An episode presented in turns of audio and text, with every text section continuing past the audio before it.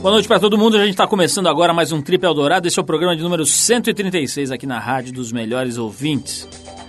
E essa semana a gente recebe uma das mais belas, mais simpáticas, mais inteligentes mulheres da televisão brasileira. Estamos falando da ex-VJ da MTV, atual apresentadora do canal Multishow, Didi Wagner, que nos dará o prazer do seu perfume daqui a pouquinho aqui nos estúdios.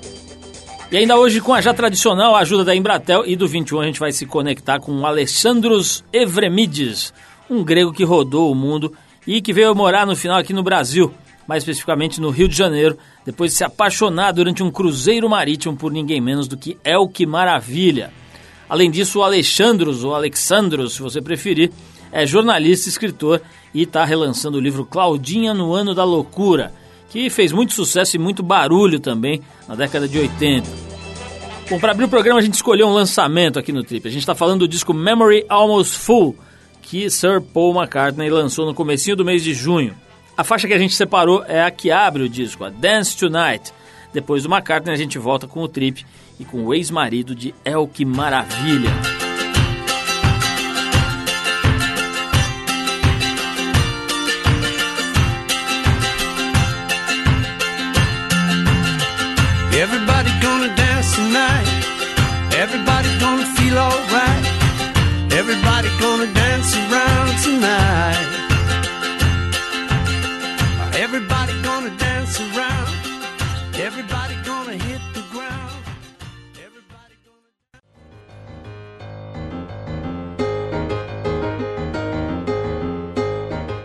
Estamos de volta, esse é o programa de rádio da revista Trip, que aliás está na banca com Luana Piovani. Você ainda não foi conferir, demorou, deu mole. Vai logo em algumas bancas, acho que até já esgotou, vai lá dar uma olhada para garantir o seu que é exemplar de colecionador.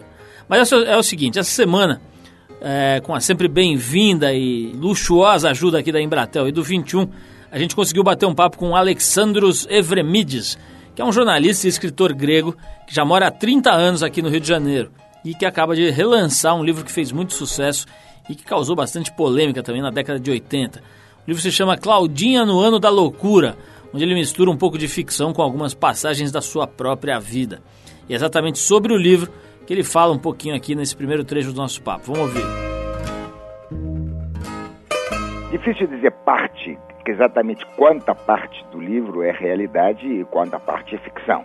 Mas posso lhe garantir que uma boa parte é realidade. Então, de certa forma, a Claudinha, como personagem real, como pessoa física e como personagem da, da de ficção, ela é essa menina exatamente que no limiar ali da adolescência, né? Ela então começa a questionar tudo da família, a religião, a política e, e quer se inserir, e quer ter opinião, não aceita mais simplesmente ah você é criança, você não sei o que, cala a boca ou fica quietinha ou quando crescer você vai saber. Ela quer saber já, né? Essa exigência da vida pulsando eh, nessa personagem me fascinou muito. Daí eu construí em cima dela, obviamente como você mesmo disse, parte ficção, parte realidade.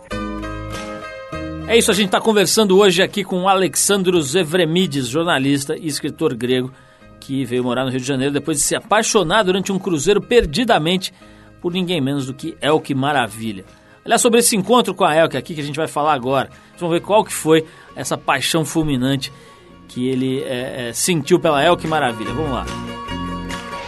E numa viagem transatlântica, no navio, no dia que atravessávamos o Equador, eu conheci a Elke, que ainda não era maravilha, mas era maravilhosa. Era apenas uma estudante de 18 anos, então me encantei com ela, porque ela é exatamente a palavra luminosa, o que eu vi nela era assim um, um foco de luz irradiando assim, me encantei imediatamente, me apaixonei, seduzi ela e aí nós vivemos então um grande amor, um romance assim fabuloso e viajamos pela Europa dentro de um carrinho pequenininho, viajamos durante dois anos por toda a Europa, dormindo no carro, comendo no carro, fazendo amor no carro, foi uma coisa fabulosa, coisa assim de filme, como se diz, né? Ela disse, não, vamos para o Brasil comigo, então vem comigo para o Brasil que lá você vai ser feliz.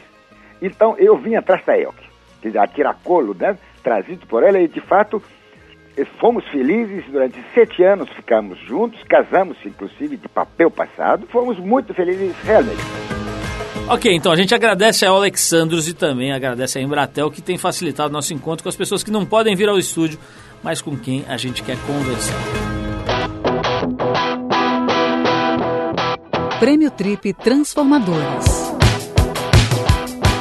Bom, mais uma vez a gente fala um pouquinho aqui rapidamente sobre o Prêmio Trip Transformadores. É uma ideia que a gente teve aqui na, na revista Trip de homenagear, de premiar as pessoas que têm se dedicado para é, tratar, para trazer mais luz aos assuntos que realmente fazem diferença. A revista Trip tem falado desses assuntos, são 12 tópicos que a gente enumerou, focados na ideia de, de conseguir uma vida mais interessante, mais equilibrada, mais feliz. E é isso, daí veio a ideia de fazer um prêmio, o Prêmio Trip Transformadores, que vai ser entregue no fim do, desse ano agora, de 2007, para 12 brasileiros que a gente considera que têm a vida e o trabalho mais focados nessas questões fundamentais. Né? No momento em que o mundo precisa se rever, se repensar, tem gente aqui no Brasil trabalhando para isso e são essas pessoas que a gente quer homenagear no Prêmio Trip Transformadores. Nesse mês a categoria é Sono. A revista que está na banca está falando disso, essa mesma que tem a Luana Piovani, e os indicados à premiação, são três indicados para cada, categoria, cada categoria. No caso do sono, são os seguintes: o professor de educação física Nuno Cobra, o médico Sérgio Tufik e o neurocientista Siddhartha Ribeiro. Além da gente ter feito uma homenagem ao Dorival Caymmi, que foi colocado como o concurso merecidamente. Bom, para ilustrar um pouco esse tema, a gente pegou uma declaração de um dos indicados ao prêmio, o Siddhartha Ribeiro, neurocientista, que tem um trabalho genial, trabalhava em universidades norte-americanas, agora está aqui no Nordeste brasileiro, sediado em Natal, fazendo um trabalho muito importante. E o Siddhartha nesse papo conta como é que ele começou a perceber a importância do sono para uma vida mais equilibrada. Depois a gente rola também é, a Paula Burlamac, que esteve aqui recentemente, falando como é que ela fica, em que estado ela fica quando é privada das boas horas de sono. E depois também um ciclista e triatleta, Michel Bogli, Conta como é que ele faz para controlar o sono ou a falta de sono quando encara provas onde tem que pedalar, por exemplo, 30 horas sem parar. Solta aí, vamos lá. Realmente fui me interessar muito por sono e perceber que é uma coisa muito importante para a saúde mental e física no início do doutorado. Eu fui para os Estados Unidos, cheguei lá e me senti, achava que estaria muito bem adaptado, mas não estava tão bem adaptado quanto eu pensava, nem em termos da língua, nem em termos das relações sociais, nem em termos dos conteúdos de biologia específicos que eu tinha que dominar. E por uns dois meses eu fiquei, eu fui tomado de uma sonolência brutal. Eu dormia 14, 16 horas por dia. E aí isso me interessou muito. Eu falei, nossa, isso é um processo de adaptação. Eu estou evidentemente trabalhando para poder me encaixar. E comecei a perceber que o sono e os sonhos são fundamentais para essa saúde mental e física e em vários níveis. Em níveis muito básicos, que tem a ver com regulação hormonal, e em níveis até o nível simbólico mesmo, que é o nível onde a análise tem uma, uma importância muito grande. Eu acho sono fundamental, assim. Eu, eu, eu tenho que dormir pelo menos oito horas. Se eu não dormir oito horas, é, se eu passar dois dias dormindo menos de oito horas, eu começo a ficar mal-humorada. As palavras começam a fugir da minha cabeça. Eu fico sem atenção, eu não consigo mais focar em nada. Assim, eu, vai me dando um cansaço acumulado. Eu acho que o sono é a única coisa que recupera a gente, cara. Acho que da mesma maneira que você faz milhões de coisas criativas, você tem que descansar. Seu corpo pede para descansar. E eu acho que oito horas é o mínimo, assim. Final de semana, se eu não tiver nada, eu durmo 12 horas. Eu sou ótima de cama. Eu percebi que eu fui adquirindo uma certa resistência, vamos dizer assim, uma certa prática. Não, é, não sei se é resistência, porque eu já aprendi que você não consegue economizar sono mas eu já tinha adquirido uma experiência. Então eu conseguia me controlar para estar dormindo, dormir naquelas horas que o corpo está pedindo mesmo. Que aí não vale a pena você resistir ao sono. Então você dá aquela cochilada de 20 minutos, é, 20 minutos é o tempo ideal para você dar uma descansada, para você dar uma recuperada suficientemente no corpo, né? Para que você possa continuar praticando atividade física. Bom, a gente escutou o neurocientista Siddhartha Ribeiro, a atriz Paula Burlamac e o ciclista e triatleta Michel Bogli falando sobre sono, que é uma das categorias do prêmio Trip Transformadores que vai ser entregue no final desse ano aqui em São Paulo. Se você quiser saber mais sobre o prêmio e conhecer melhor todas as categorias, os indicados, é só entrar no trip.com.br barra transformadores. Bom, e daqui a pouquinho tem a presença da Didi Wagner por aqui, mas para deixar registrada a indicação do Dorival Caymmi como o concurso na categoria sono do Prêmio Trip Transformadores, a gente vai escutar uma composição dele, a clássica, né? Você já foi à Bahia, na voz do filho dele, do Dori Caymmi.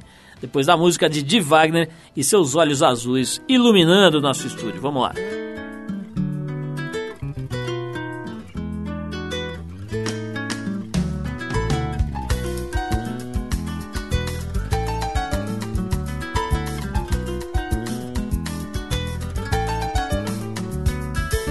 Você já foi à Bahia,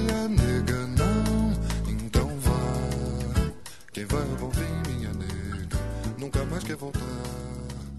E muita sorte tem, e muita sorte tem, e muita sorte. Você está no Trip Eldorado.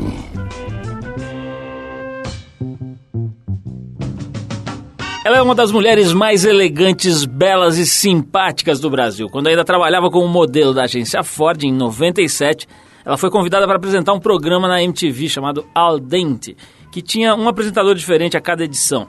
Essa experiência cativou a moça que em 99, depois de alguns testes, garantiu uma vaga na emissora. Dentro da MTV, onde apresentou diversos programas, ela construiu uma carreira consistente, antes de se mandar para Nova York junto com o marido e com as filhas.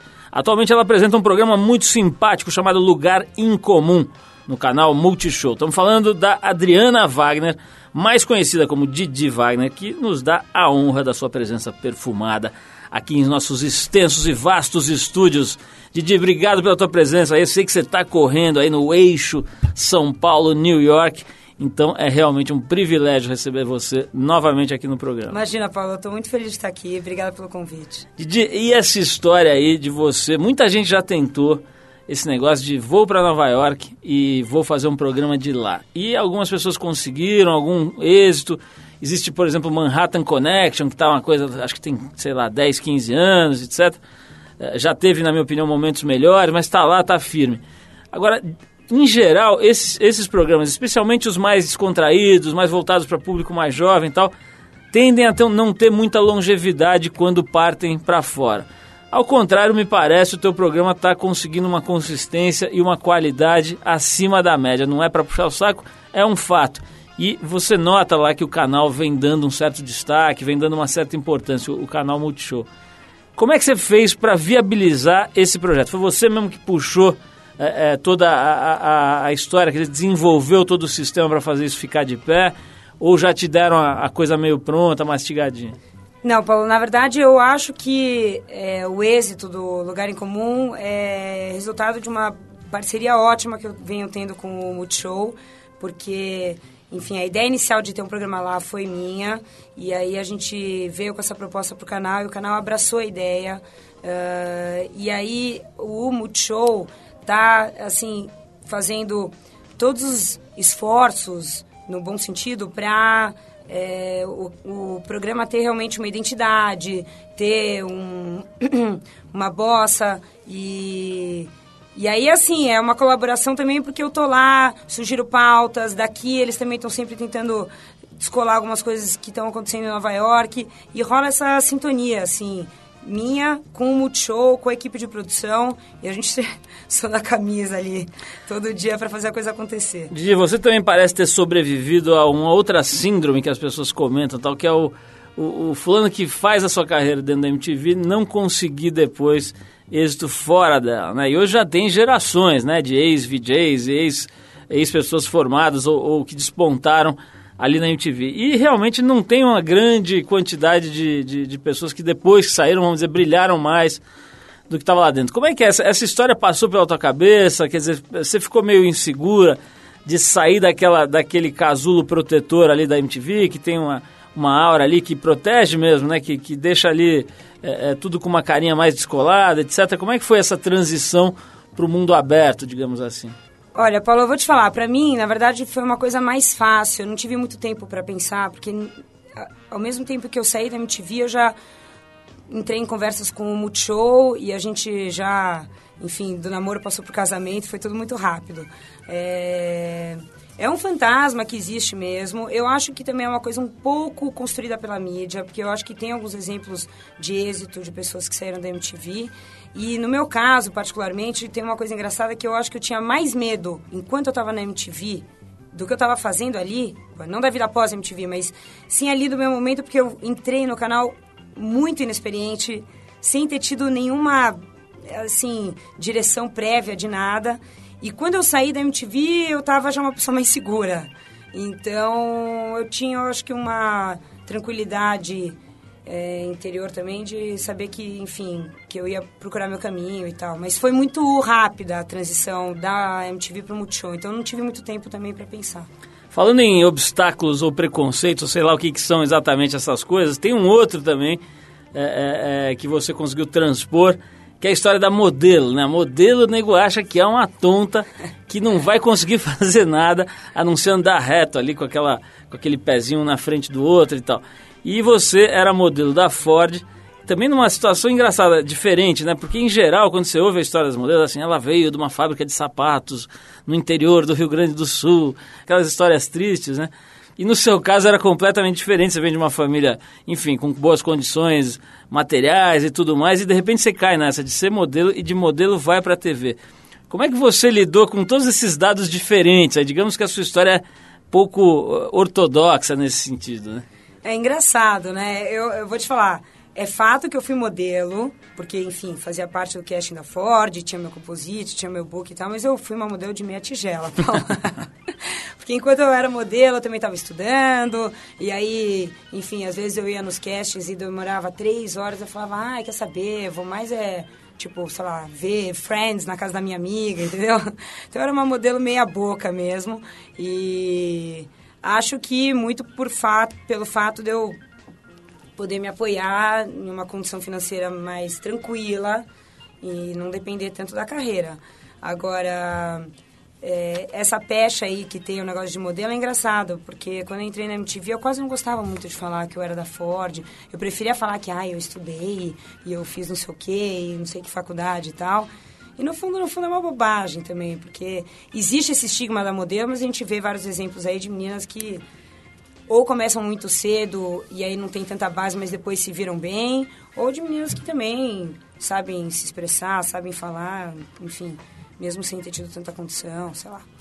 Didi, nós vamos conversar agora sobre Nova York, porque essa história também, quando você fala, né, todo mundo acha lindo, vou, vou, vou morar em Nova York. Tá? O nego não, não sabe que, na verdade, não é tão fácil assim, né? é, é, enfim, desde as dificuldades da própria cidade, a disputa, a competição ali, até o fato de você estar longe de casa. Mas eu vou deixar você falar sobre isso, queria saber a tua experiência sobre isso. E depois da gente tocar essa música, a gente faz uma pesquisinha aqui sobre as pessoas que vêm ao nosso programa e descobrimos que você tem um pequeno desvio, que é a sua paixão por Elvis Presley. Aqui então a gente vai tocar a faixa Little Less Conversation do álbum Almost in Love de 1970 que a gente vai dedicar para você, para Didi. Obrigada. E para uma outra pessoa também, que é o Elzio Silver, que é o melhor cantor de Elvis Presley de todo o Largo da Batata e Largo de Pinheiros e região. Muito bom. Que tem uma loja maravilhosa de concertos de liquidificador ali no, no bairro. Já esteve aqui nesse programa e canta muito bem. Então vamos lá de Elvis Presley para Didi, para o Elzio. Little Less Conversation e na volta a gente volta com um pouco mais de conversation aqui sobre Nova York. Vamos lá.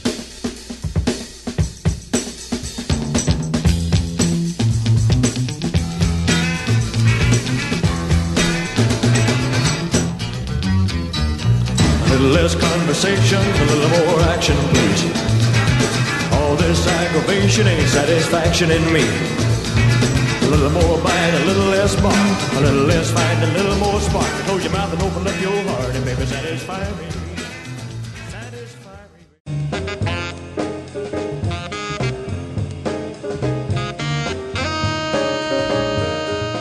Muito bem, estamos de volta. Esse é o programa de rádio da revista Trip. Hoje conversando com Didi Wagner, uma mulher sensual, uma mulher bonita e uma mulher inteligente. Nossa, parece aquelas apresentações Nossa, depois de dessa, artista Paulo. internacional, né?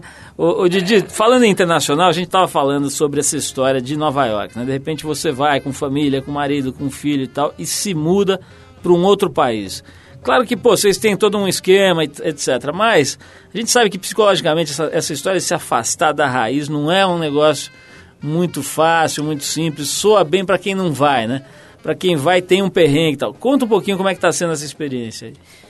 Olha, Paulo, é engraçado, porque inicialmente quando a gente foi para Nova York, a gente tinha meio que calculado que a gente ficaria por volta de um ano.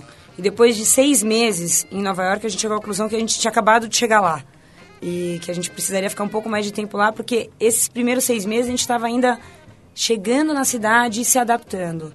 É duro mesmo, claro, que nem se falou, a gente tem ainda uma tranquilidade de, enfim, ter uma condição de conforto e tal, que não é uma preocupação, ótimo, mas tem um outro lado, que é o lado emocional, que independe da sua condição financeira. Então, é... Ah, são vários fatores, assim, a cultura do povo americano realmente é diferente da nossa. E tem uma coisa que me incomoda muito lá, que é uma mania das pessoas serem xerifes das outras. E eu já sou uma pessoa muito rígida comigo mesma. Então, quando eu sinto que tem gente ainda querendo me regrar, Aquela liberdade vigiada. né? Pois é, entendeu? E é muito irritante, porque às vezes você tá brincando com seu filho no parquinho e você sente que as outras mães estão analisando se o jeito que você brinca tá seguro o suficiente. O Sei. problema é meu, não é verdade? Assim, né? Sem dúvida. Quase isso. E isso é uma coisa que rola muito lá. Outra coisa que, que realmente acontece é que as pessoas. A gente fala aqui, né? Ah, eles são mais frios e tal, não sei o quê. São mais frios mesmo, são mais práticos, são. Às vezes você marca de encontrar uma pessoa, tem hora pra começar, hora pra acabar. Um encontro, uma coisa louca. É, Tem essa. Aquela coisa do churrasco tem que levar a coisa que você vai beber, tem que levar o que você vai comer, Pois né? é, exato. Não é que você não está recebendo, né? Tem uma troca ali instituída. Cada um vai com a sua lancheira, né? E mesmo nas ruas, eu acho que tem uma coisa assim que é mais civilizado, que as pessoas se cumprimentam, se falam, mas também é protocolar. Uhum. Entendeu? É, o que me incomoda um pouco na cultura americana é isso, é tudo muito protocolar, é um formato, é um padrão. Eles estipularam aquilo daquela forma, a sociedade funciona assim, e funciona mesmo, mas fica chato, né, um pouco. Agora, isso eu tô falando do lado ruim, tem muitas coisas legais em Nova York também. Didi, vamos falar de um outro aspecto aí, que é, que é a coisa profissional misturado com o pessoal. Você é casada com, desde os 22 anos, né? Não que isso faça muito tempo, mas enfim, você casou É, nova Faz um tempinho. com, com o Fred, que é um empresário. É, bom, esse é um chavão, mas enfim, é, é isso mesmo, é um empresário bem sucedido. E vocês têm vidas muito diferentes, né? Ele é um cara bem low profile, ninguém nunca vê a cara dele, não aparece em lugar nenhum. Pelo- Tem a impressão que ele evita né, essa coisa de exposição. E você, por, por força é, da- da- do trabalho e tal, acaba aparecendo muito mais, né? Apesar de ser uma pessoa que também dosa um pouco, pelo menos a impressão que dá. É, a minha pergunta é a seguinte: como é que é? Quer dizer, não, não rola uma certa, uma certa dificuldade de compor aí essa situação em que um aparece muito, é famoso e tal, e o outro fica ali na, na, na retaguarda, fica oculto? Isso vai bem ou, ou já teve momentos assim de confusão? Não, já teve vários momentos de confusão, Paulo. Por exemplo, uma vez que a gente foi convidado até para ir pro Castelo de Caras, Hum. e que para mim tinha um peso, assim, era importante pra carreira e tal, e o Fred não queria ir de jeito nenhum, foi uma bruta de uma negociação. e daí, chegando lá, bom, ele topou fazer as fotos, mas ele tava super desconfortável com a situação e, tipo... Enfim, foi a única vez também que ele cedeu. É, no geral, ele é realmente mais low profile, não gosta de aparecer. O que eu acho que facilita, na verdade, é que eu tenho essa coisa de prezar também pela minha é, vida particular, que eu protejo e tal. Então, é meio esse acordo que a gente tem, entendeu? Assim, a vida privada é privada mesmo. E eu tenho um trabalho que tem uma exposição pública e que, enfim, independe do resto e a gente vai levando assim.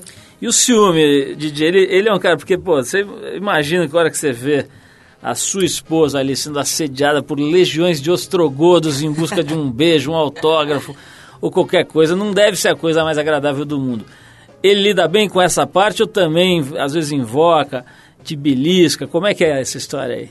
Olha, é assim, eu acho que tem duas coisas aí. Uma, ele é um cara extremamente seguro, até irritantemente seguro demais. e eu acho que eu sou um pouco boazinha demais também, eu não dou muitos motivos para ele ficar ressabiado. E no final das contas eu até acho que eu sou mais ciumenta que ele. É, também não tem muita. Tem, claro, um assédio e tal, não sei o quê, mas eu, eu tenho uma, uma conduta assim de também nunca ter explorado muito essa coisa da sensualidade e tal. Que eu até brinco com o meu empresário que, em termos profissionais, é quase uma desvantagem, né? Porque isso é um negócio que ajuda bastante na Sem dúvida. imagem. Mas enfim, a gente foi levando assim, ele leva numa boa. Didi, vamos falar de um assunto com o qual você se depara toda manhã ao acordar e se olhar no espelho, que é o assunto beleza. Vamos falar dessa questão. Tem essa, esse negócio agora de plástica, né? Tá uma verdadeira loucura. Outro dia eu vi sorteando plástica num concurso. Que você, enfim, mandava cartas e concorria a seios novos, bochecha de não sei quem, nariz da, da fulana e tal. É, o que, que você está achando? Quer dizer, a mulher está enlouquecendo mesmo. Não é nem mais uma questão, aliás, restrita às mulheres, né? É, mas é, é, talvez seja mais forte ainda nas mulheres. Você acha que a mulher está enlouquecendo nesse momento do mundo em que se pode tudo? E aí a, a mulher pira e quer, quer se transformar em outra coisa? Como é que é a tua visão desse assunto? Não, concordo totalmente. É meio isso que você falou, né? Quer dizer, a cirurgia, plástica está tão banalizada que quase é um problema mesmo, porque as pessoas também não medem as consequências não só estéticas, eu acho, Paulo, como realmente assim de risco, de, enfim, eh, não deixa de ser uma operação e ter seus riscos inerentes a essa é, atividade e tal. Agora, eu particularmente também não sou totalmente contra a cirurgia plástica não, porque eu acho que em alguns casos faz um super bem para a autoestima da mulher e acho que tem coisas que podem ser melhoradas, acho que coisas que mudam com o tempo. Eu, por exemplo, depois de duas gestações, não fiz nenhuma plástica ainda, mas depois da terceira vou fazer, entendeu? Não, eu, e... eu quero dizer também que eu não tenho absolutamente nada contra. Pelo contrário, aliás, eu tenho a favor. Eu acho que são evoluções da ciência e da medicina que são altamente louváveis. A questão é o uso que se faz, como tudo, né? Quer dizer, o carro é uma coisa ruim, depende do uso que você faz e e, e, por aí vai. Mas olha só, vamos, eu vou tocar mais uma música, depois eu vou querer saber de você sobre a questão profissional. Quer dizer, como é que. Eu, eu penso, assim, assistindo o teu programa, penso que teve uma evolução no teu trabalho. A hora que pintou esse desafio aí, na minha opinião, você deu uma crescido, uma desabrochada, eu vou querer saber Legal. como é que é essa história. E, e também vou querer saber se é verdade que você teve um caso com Renato Aragão. Ah, é Durante verdade. as filmagens do filme Didi Quer Ser Criança. Olha, a gente separou uma música aqui do Violent Femmes, que não sei se a pronúncia é essa, mas enfim, a gente é uma banda americana, fez muito sucesso na década de 80, com umas músicas lá que misturavam um pouco de folk com punk. A faixa é Blister in the Sun, do primeiro disco dessa banda, que se chama Violent Femmes ou Femmes, sei lá, de 83. Depois da música a gente vai saber a verdade sobre o relacionamento de Renato Aragão e Didi Wagner. Vamos lá.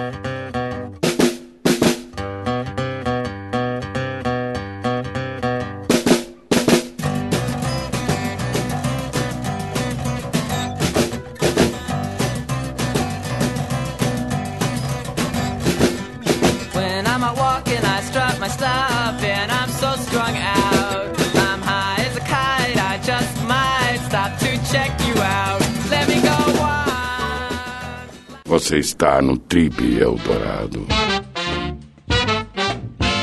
Legal, pessoal, estamos de volta. Este é o Trip. A gente está hoje conversando com a Didi Wagner, esta presença iluminada. Didi, nossos levantamentos feitos aqui junto ao FBI e ao Google falam a respeito de um momento em que a sua vida se cruza com a vida de ninguém menos do que outro Didi, Renato Aragão. Você fez um filme com ele, né, chamado Didi Quer Ser Criança. E quero saber como é que foi. Eu já ouvi falar que ele é o melhor cara do mundo, já ouvi falar que ele é um louco de rasgar dinheiro. Como é que é o tal do Renato Aragão na vida real e como é que foi fazer um filme com ele? Olha, Paulo, eu vou entrar no time dos que defendem o Renato Aragão, porque o meu contato com ele foi maravilhoso, o cara é simpático, gente boa, caloroso, me recebeu, nossa, como ninguém. É, eu fiz esse filme num momento super delicado, eu tinha acabado de ter a Laura, minha filha mais velha, que estava com três meses, primeira filha, e eu estava dando de mamar, e super rígida nessa coisa da amamentação, sem dar mais nada, além do leite materno e tal. E mesmo assim, encarei essa história de ir pro Rio, fazer o filme com ele. E os caras, assim, pô, fizeram tudo e mais um pouco para me sentir bem. E tinha um trailer, e cuidavam da Laura, e, pô, foi ótimo. E o Renato Aragão é uma pessoa super acessível. E tenho várias fotos de Didi e Didi. você gostou dele. de fazer? É uma coisa que você pretende fazer de novo? Você achou que você mandou bem? Ou, ou é uma coisa que você fez meio para tirar Não, uma onda? mandei e... muito mal. Mandei Foi muito. eu adoro esses artistas sinceros. A Angélica veio aqui outro dia e falou que o filme dela fumar droga, mas que foi muito bom, porque no fim ela casou com o protagonista, né? Ah, o seu não foi exatamente a mesma história, mas eu estou gostando da sinceridade. Você acha que você não foi bem como atriz? Não é uma coisa que você acha que você tem jeito? Não, I suck. mas eu adorei a experiência, tipo, nunca tinha feito cinema e tal. Uhum. É, é um cinema mais a toque de caixa, né? O do Renato Aragão. É, mas, enfim, para eu poder falar que eu gostaria de ter uma experiência de cinema, nossa, tá longe ainda. Gê, você, você tem jeito de quem não sabe cozinhar absolutamente nada, de quem jamais lavou uma meia, de quem nunca viu um fogão. Calma, também não é Fale-me a assim. verdade, é isso mesmo? Não? Você é uma princesa dessas que é tratada a pão de ló desde pequena e não faz nada na casa. E o Fred Wagner é que fica fazendo toda a Não, comida não, não, da não, família. Pode parar, Paulo, pode parar, pode parar. Fale-me Vai como- ficar se achando. Fale-me nessa como entrevista. funciona esse lado aí. Não, mas eu sou realmente um zero à esquerda na cozinha, mas eu sei, eu sei, eu sei escolher muito bem a comida, pelo menos. Ah, você sabe escolher, isso já é alguma coisa. E Mas muda isso, Didi, porque vo- você. Bom, a gente sabe que nos Estados Unidos é, é diferente, não tem toda essa mão de obra que você tem aqui, e assessores e etc. Lá você teve que se virar mais ou você também conseguiu dar um jeito de não ir pra cozinha e não fazer nada? Não, lá eu tive que me virar mais, com certeza, Paulo, mas é, a vida lá também é feita de um jeito que fica tudo mais prático.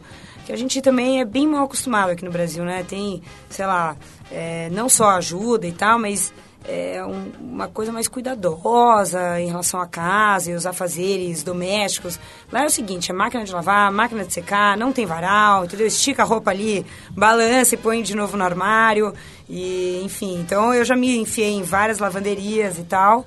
é, e, enfim, jo- fazendo o jogo aí americano da vida prática. Didi, antes de tocar esse som, eu estava falando sobre a, a história do teu programa. De repente, acho que você teve um desafio, quer dizer, a coisa era mais é, é, ancorada no seu próprio talento, de ter que se virar, de ter que levar as pessoas. Eu vejo que você faz entrevistas meio na rua, sai andando com a turma lá em Nova York, que é, um- aliás, um maravilhoso cenário, né?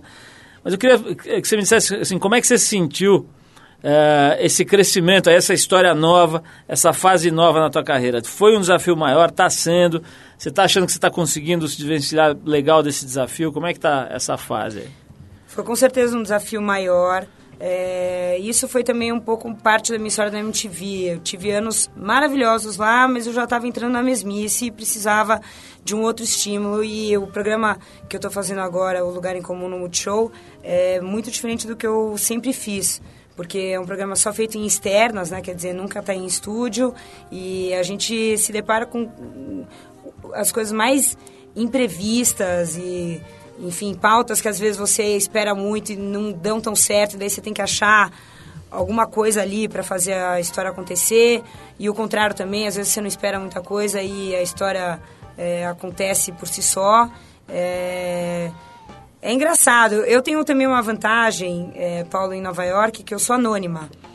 Então eu me sujeito a fazer umas palhaçadas lá, porque eu tô pouco preocupada com o que as pessoas vão achar, entendeu? Se Isso fosse que aqui, ajuda. sair em todos os sites e revistas, lá você pode fazer à vontade. É, eu acho que lá, a- acho que aqui eu fico com uma autocensura maior, porque eu fico também mais preocupada, enfim.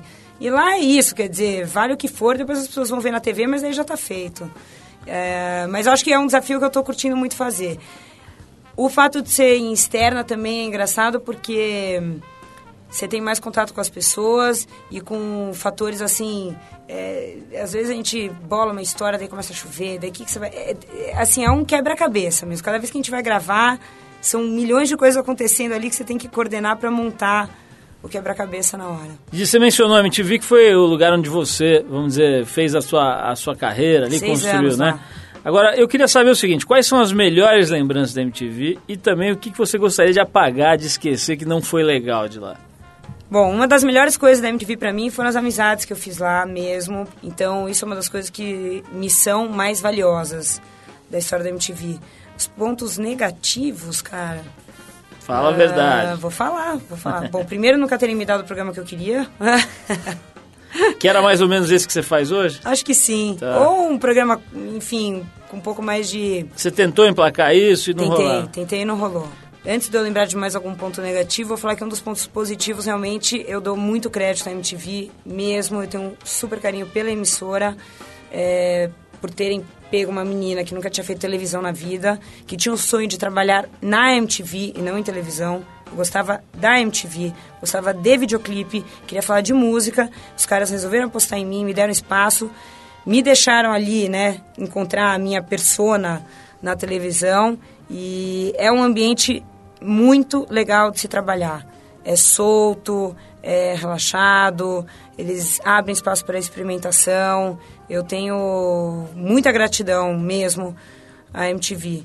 É, de ponto negativo, ah, cara, sei lá, eu acho que também eu encarei alguns esquemas lá que foram bem puxados, Paulo. Eu fiquei praticamente seis anos da minha vida fazendo programa ao vivo todo dia. Fiquei meio esgotada depois. E vou te perguntar uma outra coisa. Aqui a gente já está terminando, mas eu quero saber. Você agora vivendo lá nos Estados Unidos está diante de um cenário político bastante diferente e, a meu ver, de uma das piores administrações que o país já enfrentou em toda a sua história democrática. Agora, é, aqui no Brasil, digamos que estamos num momento conturbado também. E no nosso, nos, nossos, nos mesmos levantamentos que acusaram a sua paixão por Elvis Presley, achamos uma frase aqui dizendo que você acreditava no Lula, na equipe do Lula, no Palocci, no Zé Dirceu e companhia. Não que, tenha, não que você tenha sido a única, né? Quer dizer, o cara foi eleito com maioria dos votos e tudo mais. Mas, queria saber, agora com esse distanciamento, morando nos Estados Unidos, voltando para cá, trabalhando aqui, etc.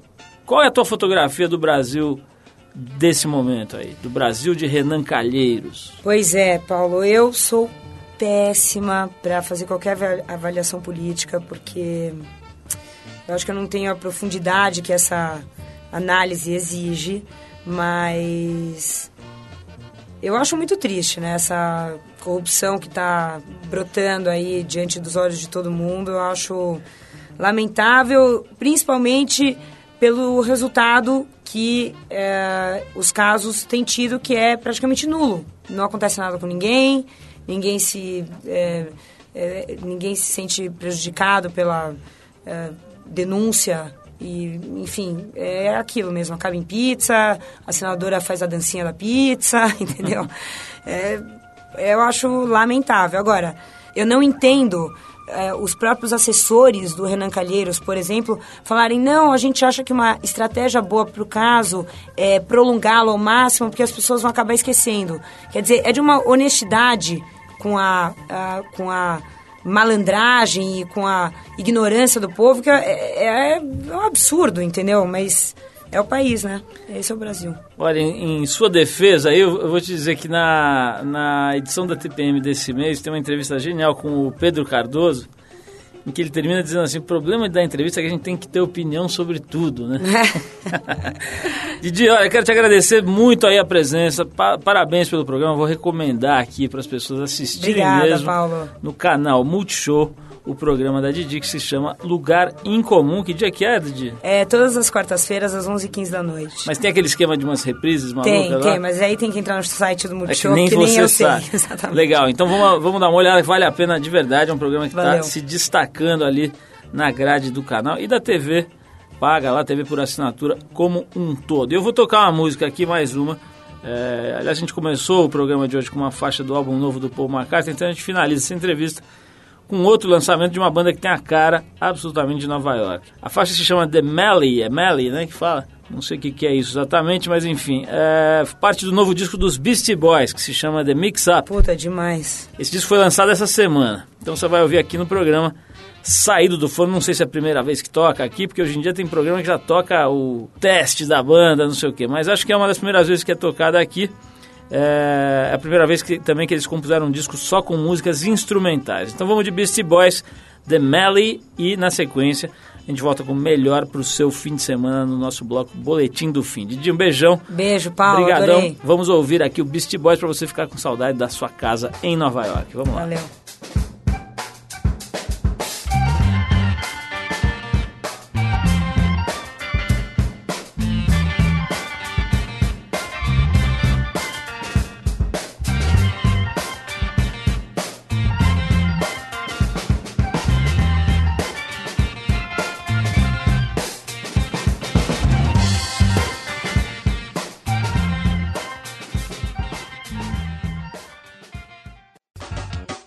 Trip Eldorado apresenta Boletim do Fim.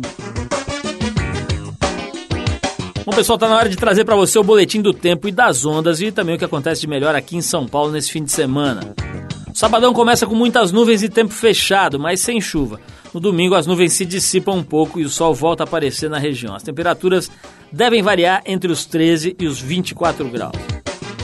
Para quem tá afim de pegar onda nesse final de semana, infelizmente não temos excelentes notícias. Uma semana que teve altas ondas na terça-feira, né? Suel gigante no litoral de São Paulo e em outros picos por aí. É, infelizmente o fim de semana não segurou.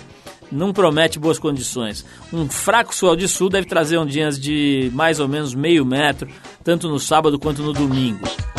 Para você que vai ficar na cidade e quer conferir uma exposição bem bacana, o fotógrafo e colunista da Trip, J.R. Duran, está expondo o seu trabalho Cautelas, na Galeria Leme.